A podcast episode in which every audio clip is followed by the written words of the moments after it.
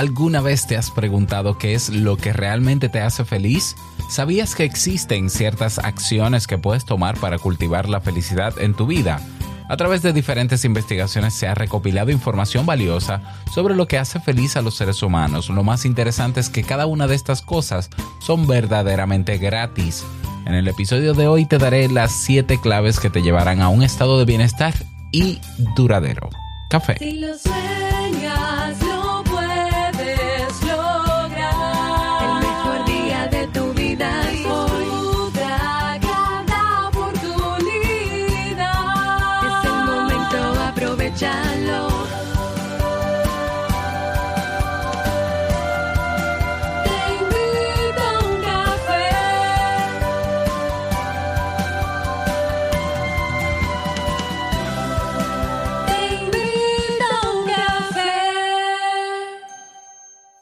Y ahora contigo, Robert Sasuki, consultor en desarrollo humano y emprendimiento.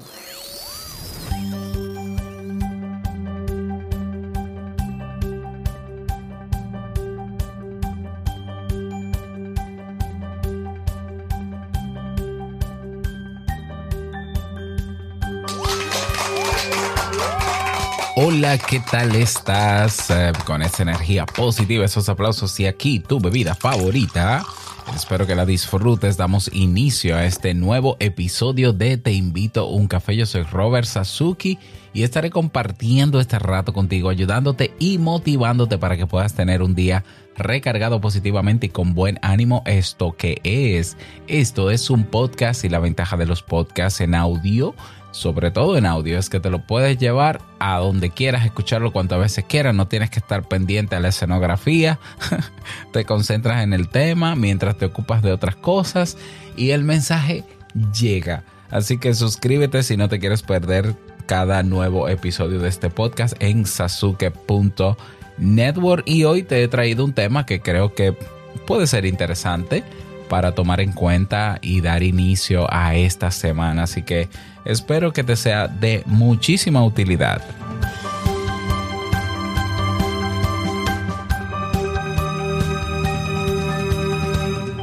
Recordarte que tenemos el curso de pensamiento crítico, desarrolla tu pensamiento crítico en Kaizen sin costo hasta el momento. Probablemente tenga costo luego que se lance, Vamos a lanzarlo en marzo, la primera semana de marzo, o sea que nos queda prácticamente esta semana.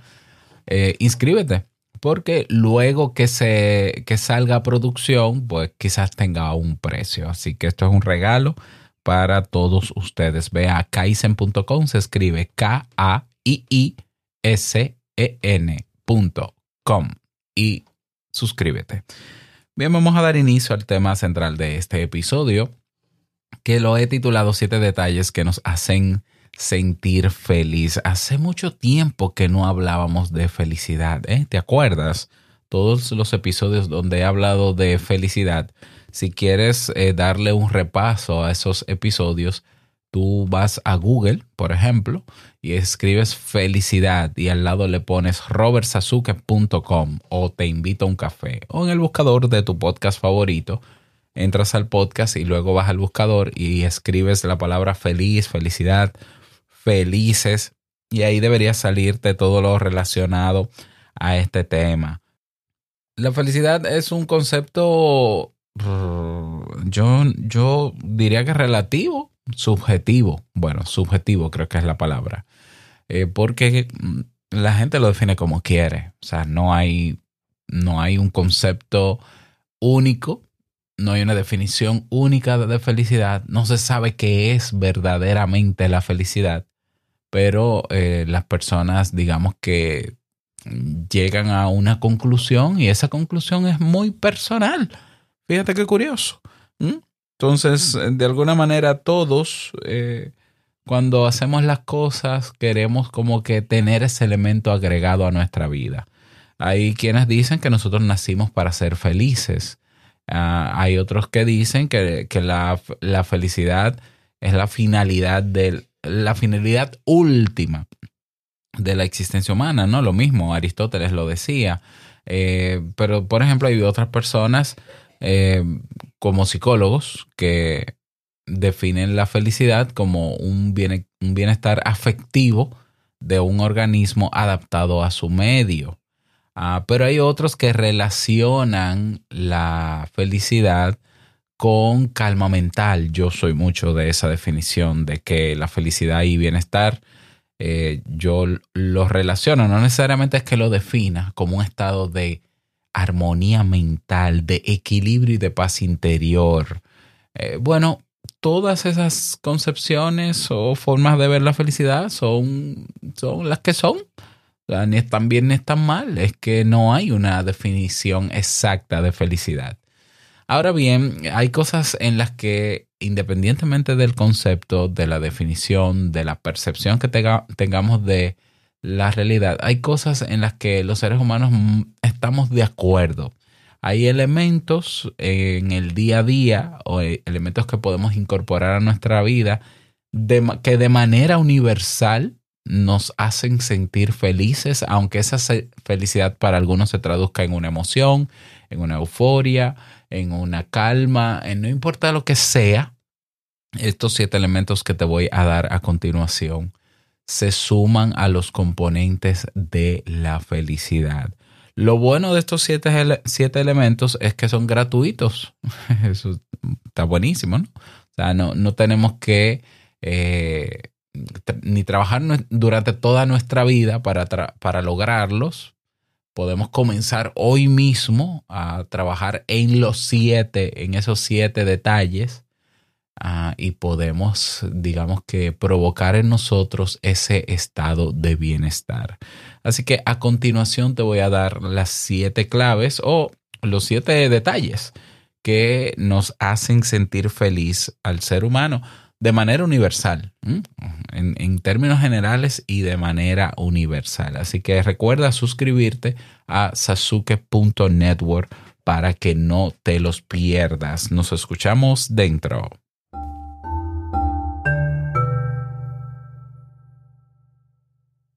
Y vamos a comenzar con el primer detalle. Déjame darme un sorbo de café que lo tengo calientito aquí. Aquí está. Primer detalle. Vivir el presente. Suena fácil, ¿verdad? Pero ¿qué, tan difícil es hoy, en la actualidad que tenemos, vivir el aquí y el ahora? ¿Mm? Claro que una vez tú empiezas y sabes de qué, de qué trata todo esto, se hace más fácil. Eh, no se trata ¿no? de luchar con esos pensamientos que nos hacen preocuparnos por el futuro o que nos llevan hacia el pasado, sino observarlos y dejarlos ir y no quedarnos anclados en ellos.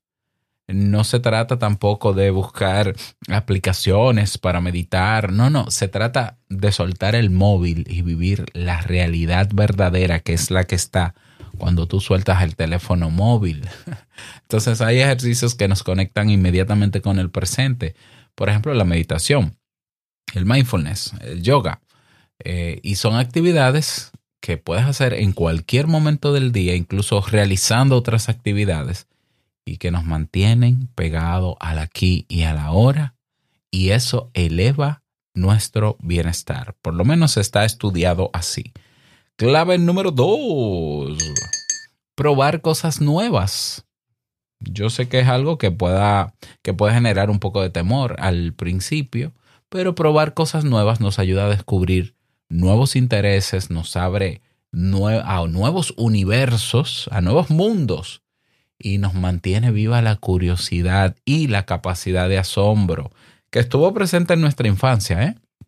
cuando todo el mundo era nuevo y todo como que nos estimulaba y nos excitaba. Ahora cuando probamos cosas nuevas que nos generan placer, eh, ahora liberamos endorfinas, las llamadas hormonas de la felicidad. Así que probar cosas nuevas. Punto número tres. Enfocarnos en lo bueno. Esto no, no significa mm, vivir desde un optimismo exagerado o de una positividad tóxica eh, o en un mundo de fantasía sin problemas ni dificultades, sino que tiene que ver con buscar las cosas buenas que hay siempre detrás de cada situación y aprender a ser agradecido por eso bueno y por lo que se aprendió. O buscar el aprendizaje puede ser también. Esto es algo muy simple, pero que te puede ayudar a cambiar el estado de ánimo para bien. Y para aquellos que identifican la felicidad con sentirnos bien, con estar contentos o conformes o alegres, bueno, aquí hay un elemento, enfocarnos en lo bueno que nos ayuda a lograr esa sensación o activar esas sensaciones positivas dentro de nosotros. Y nos ayudará también a desarrollar otra habilidad humana interesante, ¿no? Eh, que es la resiliencia. Así que enfocarnos en lo bueno eh, también se considera un detalle que nos hace sentirnos felices y que eleva nuestro bienestar. Clave número cuatro, ayudar a otros o colaborar con otros. Hay una relación directa entre la felicidad y el hecho de dar, bien sea dar parte de tu tiempo compartiendo con otros o colaborando de otras maneras. La generosidad llena el corazón y alivia nuestras penas. Esta es una opción ideal para sentirnos felices haciendo a otros sentirse felices también. Ah, entonces, bueno, podemos ayudar en nuestro día a día a las personas que queremos, a las que tenemos cercas o a través de, de voluntariados, por ejemplo.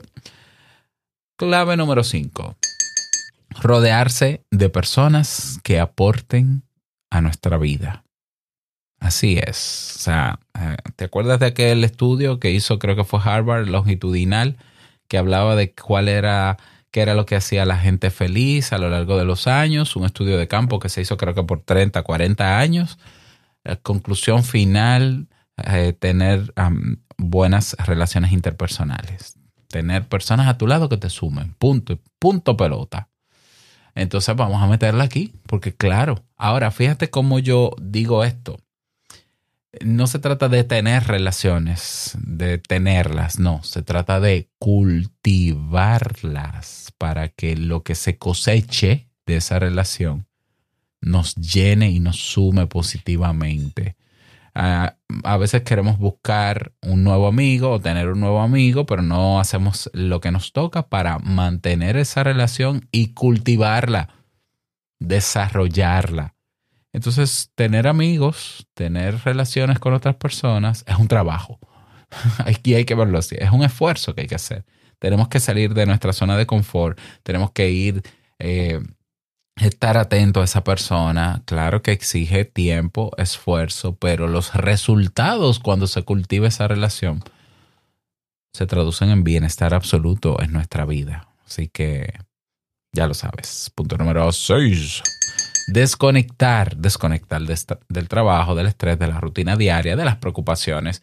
Esto también nos proporciona calma y bienestar y además es algo que evidentemente necesitamos. Nosotros necesitamos desconectar de todas estas cosas para conectar con un estado de relajación, parar de vez en cuando, recargar pilas. ¿Ya? Entonces, esta acción no solo nos relaja físicamente, sino que también nos permite tomar distancia para ver los problemas con una perspectiva nueva. Y entonces eh, conectar también con el placer de hacer nada o no hacer nada o simplemente descansar. Y punto número siete y no menos importante, practicar el autocuidado. Cuando hablamos de autocuidado, nos referimos a todas aquellas acciones que van en beneficio de uno mismo y que implican, como su propio nombre lo indica, cuidarnos a nivel físico como a nivel, a nivel psicológico. ¿Mm? autocuidarnos nos hace sentir bien, conformes, amados, autoamados, y podemos hacerlo a través de diferentes acciones. Por ejemplo, comer bien, tener momentos de relajación, rodearnos de personas que aporten a nuestra vida, tomar un baño caliente o un baño frío, cortar vínculos tóxicos, tener una buena higiene del sueño, poner límites, establecer límites saludables, alimentar nuestras pasiones y hobbies, cuidar nuestro diálogo interno. Esas son formas de practicar el autocuidado. Ok, entonces ya tenemos siete claves de cosas, incluso de acciones que nos llevan a mantener un estado de bienestar o lo que muchos llaman felicidad. Entonces, ¿qué toca? Toca ponerlas en prácticas. Puedes comenzar hoy mismo con pequeñas acciones.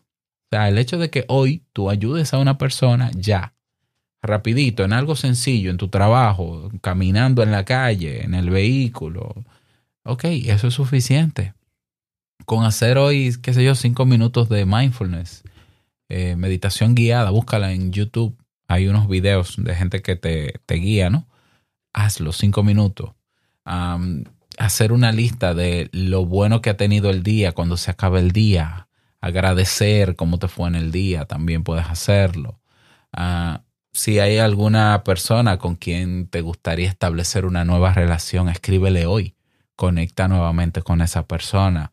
Proponle alguna actividad o algún encuentro. Uh, desconéctate un rato también. Todo, mira, todo eso, todo eso, todos esos siete puntos se pueden trabajar todos los días.